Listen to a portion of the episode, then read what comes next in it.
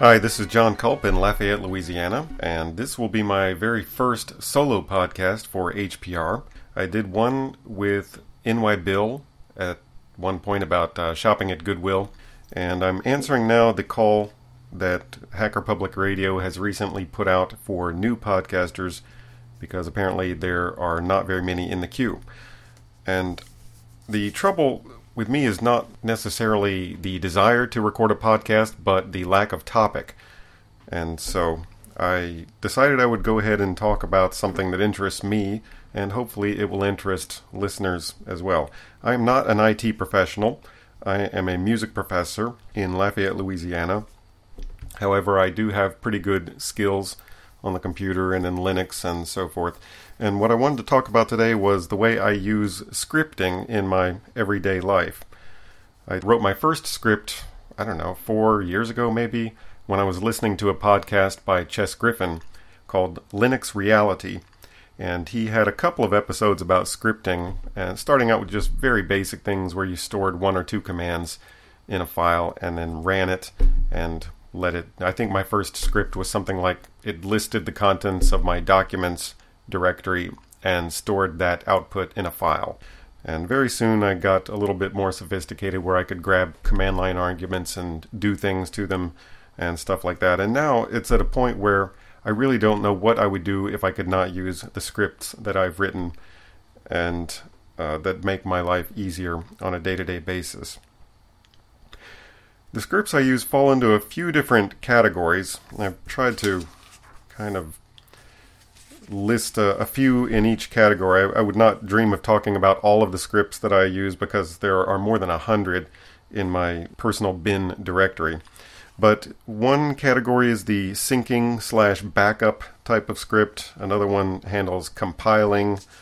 Another category is conversions of files from one format to another. Then I have some system-type scripts that check on the status of various things. And then I've also got fun scripts, where the sole purpose is to do something fun just because you can with a script. I'll get to those last. The first category, syncing and backup, I use these all the time, pretty much every day. I've got a couple that will make backups of important files like my password database for KeePassX. Whenever I add a new password entry to that, I will run my password backup script, and it will take the key file and copy it to a remote location where I use it, like on my work computer or where I keep a backup of it. I also have one that I use to copy the public key directory that I have, or the public key ring that I have for my email. A bunch of us who met each other on Identica and StatusNet have formed an encrypted email mailing group, and whenever somebody new joins the group and my keyring changes, I will make a backup of the public keyring, and so I have a script that does that. It uses an rsync command, and actually it's a secure copy, not rsync, but I just, in the script, I tell it where the source file is, what the destination is, and then I give it the command. And it's, you could type this out as a command, but it's hard to remember the IP address and which port the remote server uses and all that. It's just much easier to store it in a script. Same thing with my address book. If I change something in the address book, I'll run my address book sync script, and that will copy the source file to the various places where I use the address book. Now, one of the most important ones to me on a daily basis is my iPod syncing script. I have an old iPod. I'm very proud of the fact that my iPod is from around 2005, and I'm still using it after 2 battery changes and for the last 4 years or so running open source firmware on it, the Rockbox firmware. But every day I get podcasts, and then I sync it up. Now, this one is a little bit more sophisticated than the other syncing scripts because I run a couple of sanity checks. The first one checks just to make sure that the iPod is actually mounted. So it goes in and looks in the media directory or somewhere. I can't remember exactly how I've gone through a couple of different ways of finding whether the iPod is mounted or not.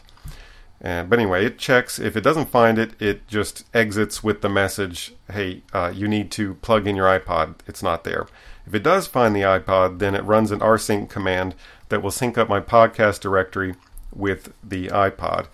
And that includes not only copying stuff over, but deleting podcasts that I've already listened to.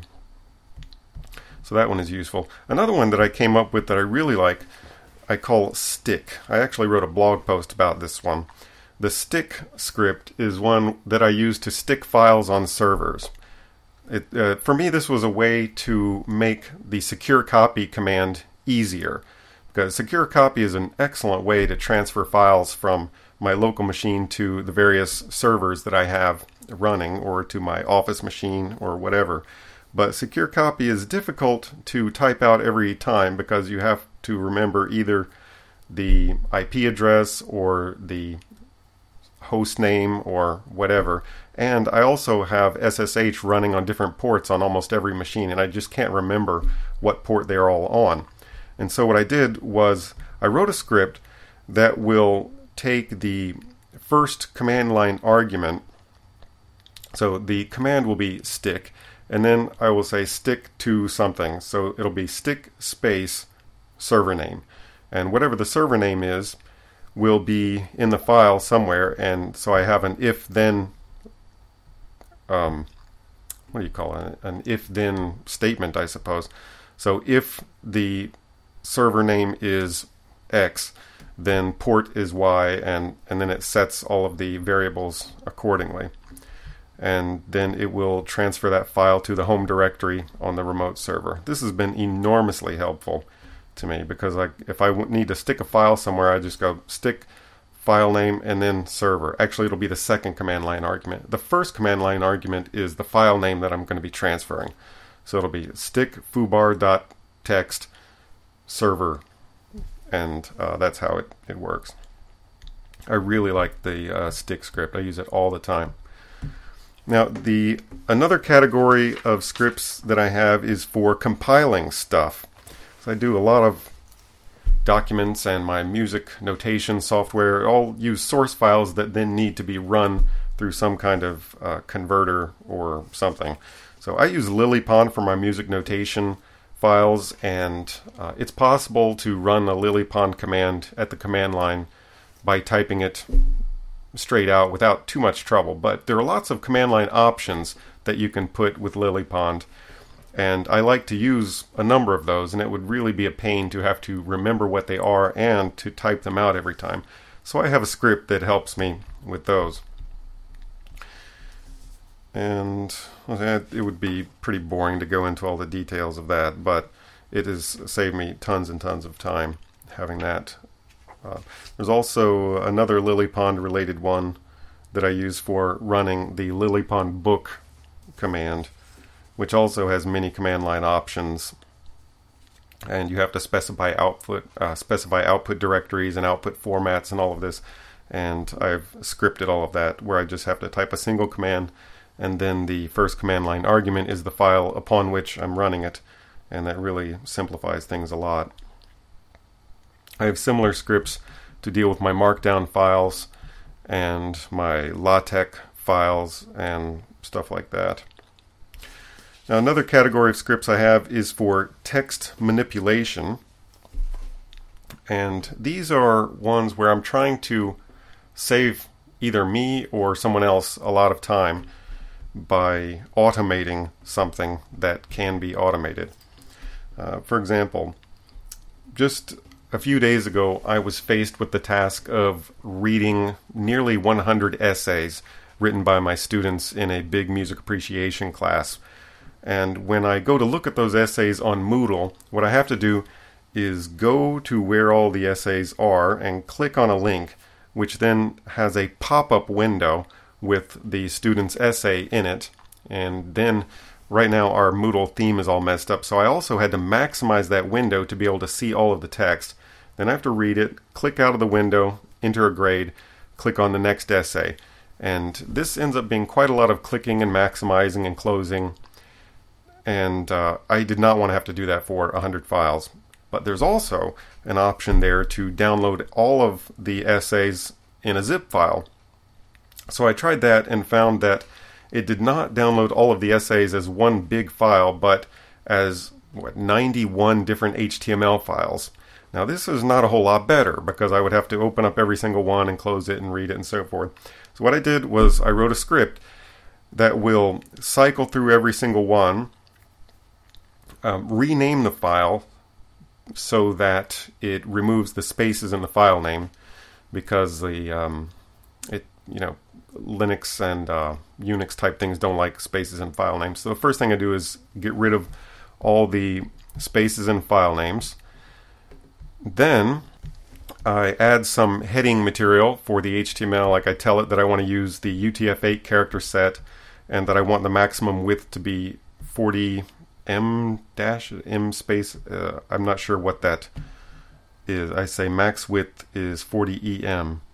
Web developers will know what that is. I just found it online somewhere. But it limits the width of the text and it makes it more readable. And so I put that at the very top, and then I just start cycling through every single one of these HTML files and appending the contents of it to the file. And at the beginning and end of each of the students' essays, I also put the student's name, saying begin, John Doe, then their essay, and then end John Doe, and then put a horizontal rule so I don't get one essay mixed up with another. So anyway, and the upshot is after about less than a second, it's finished concatenating all of these essays in one big page, and it opens it up in my browser. So I can just scroll straight down the page and see all of them. And this really made my life easier. Let's see. I have another category of scripts that are for converting things from one format to another. And The tool that I found amazingly useful for this kind of thing, especially when dealing with images, is the suite of tools called NetPBM. It's just perfect for scripting. There are tools in there to convert just about any kind of format into any kind of other format. And so I have one that I call image to image, where it'll take an input file that is some kind of image, a PNG or JPEG or GIF or whatever, and then you can choose whatever output format you want, and it will run the conversion for you. I've got one that I call Thumb, that I wrote when I wanted to have an easy way to make a thumbnail image to upload as an avatar for user forums or things like that. And it also uses the NetPBM suite of tools, and it asks for user input. Like, it'll ask what the input format is, and then ask how many pixels wide you want it to be, and then it'll just run it for you. There's one that I wrote for rotating an image. It'll ask you which direction you want it to rotate, 90 degrees positive or 90 degrees negative, and it will do that for you. Another conversion script that I just did recently that I'm very pleased with is one that will take a Markdown input file and convert it to LaTeX. Now, this is not entirely my own work. There's a guy named Fletcher Penny wrote the program called MultiMarkdown, which uses Markdown syntax but extends its flexibility a bit by making other things possible, like alternate output formats besides just HTML. One of those output formats is LaTeX, but what I found is that when you run that and use LaTeX output, it does not produce an output that is ready to compile with PDF LaTeX or anything like that. It is missing the preamble, it's missing the end document command at the very end, and so forth.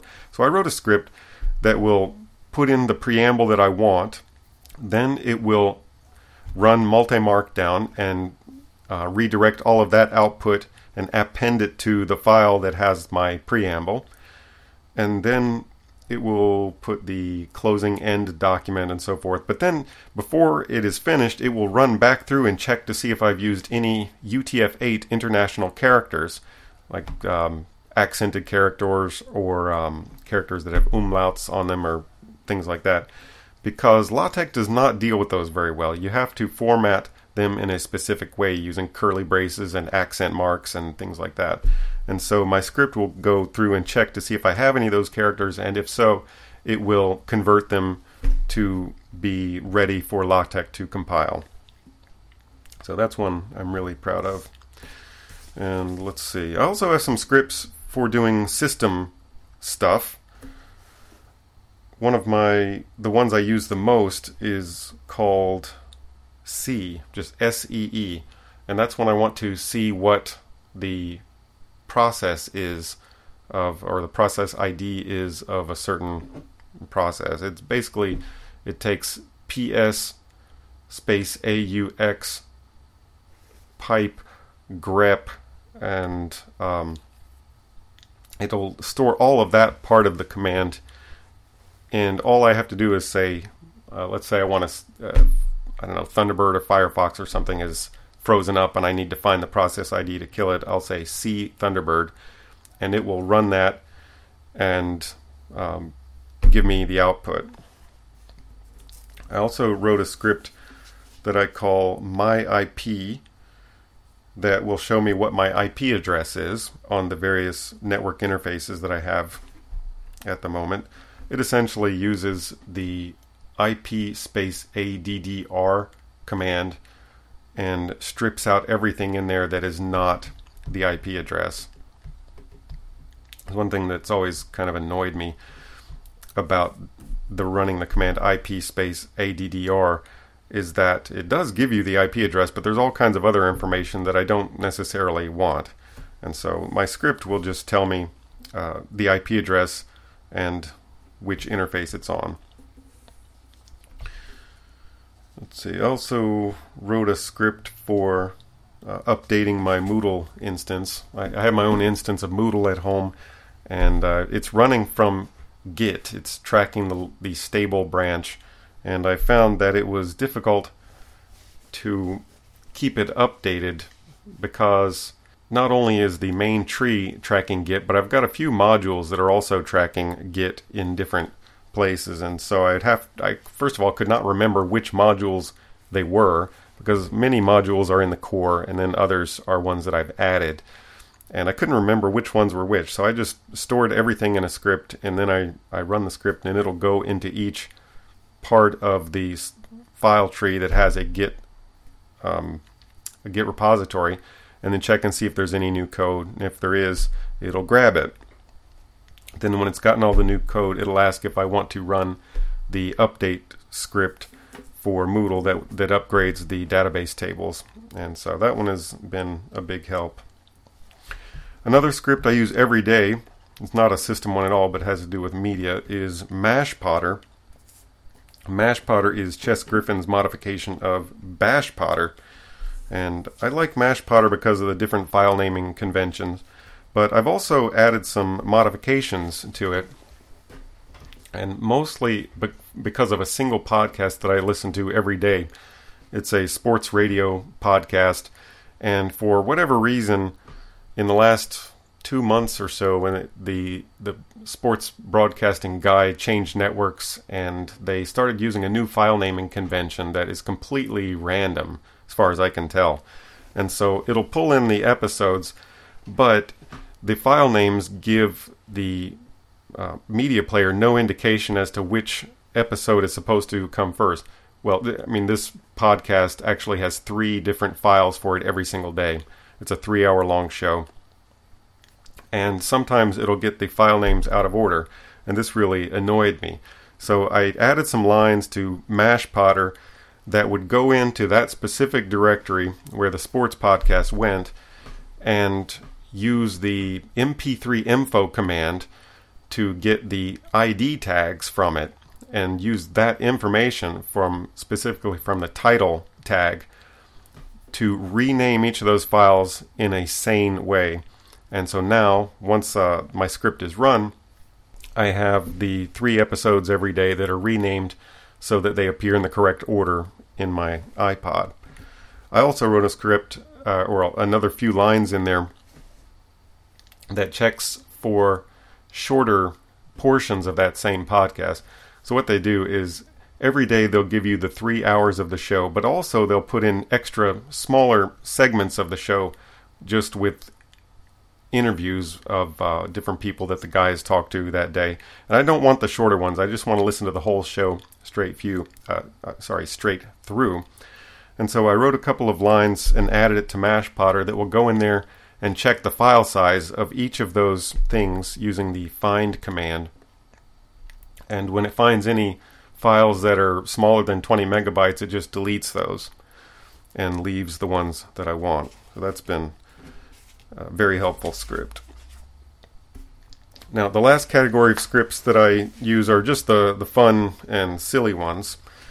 I have a weather script that will, well, it checks the weather at, I forget where it is. Let me see here.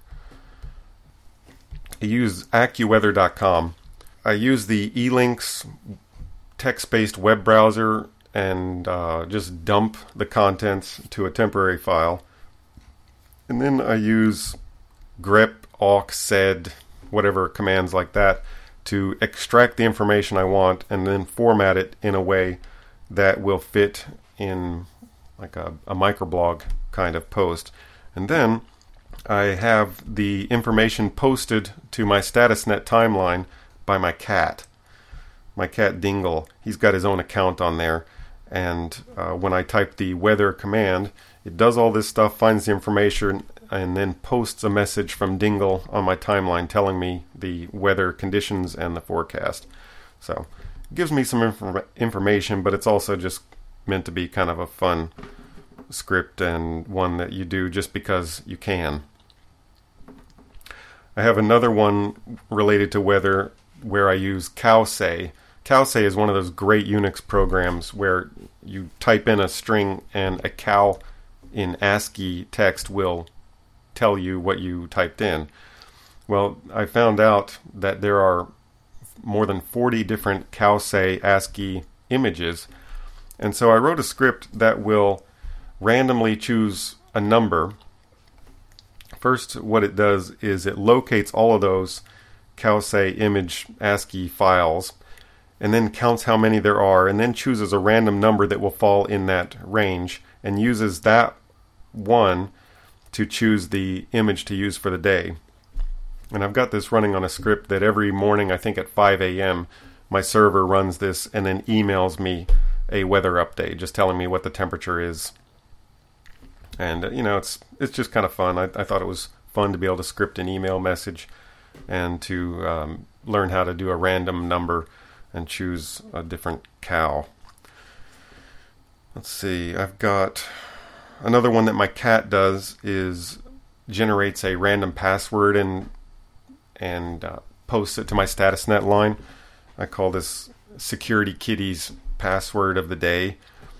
And so what I can do with that one is, by default, it will choose a 24-character password, but I could supply a command line argument of any number I want.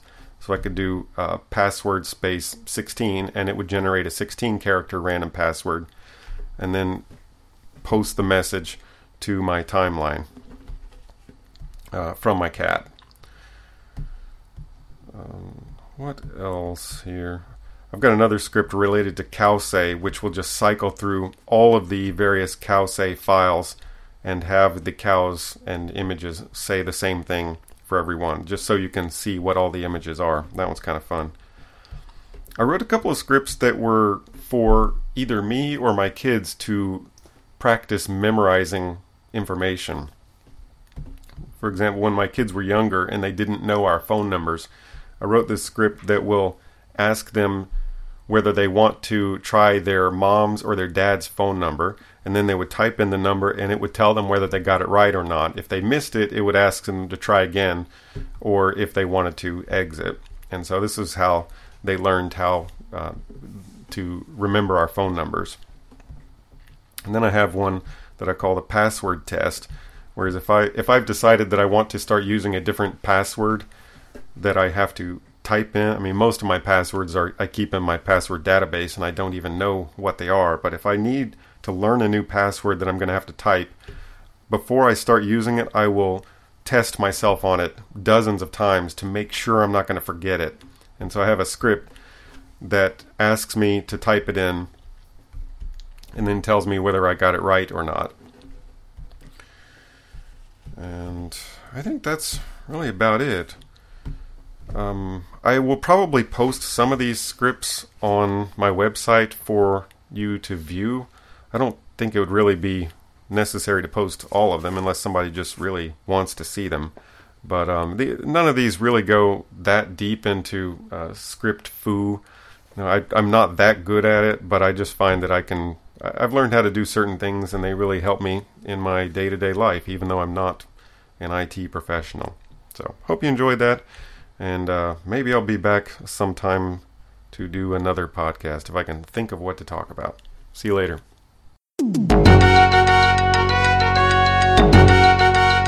You have been listening to Hacker Public Radio at hackerpublicradio.org. We are a community podcast network that releases shows every weekday, Monday through Friday. Today's show, like all our shows, was contributed by a HPR listener like yourself.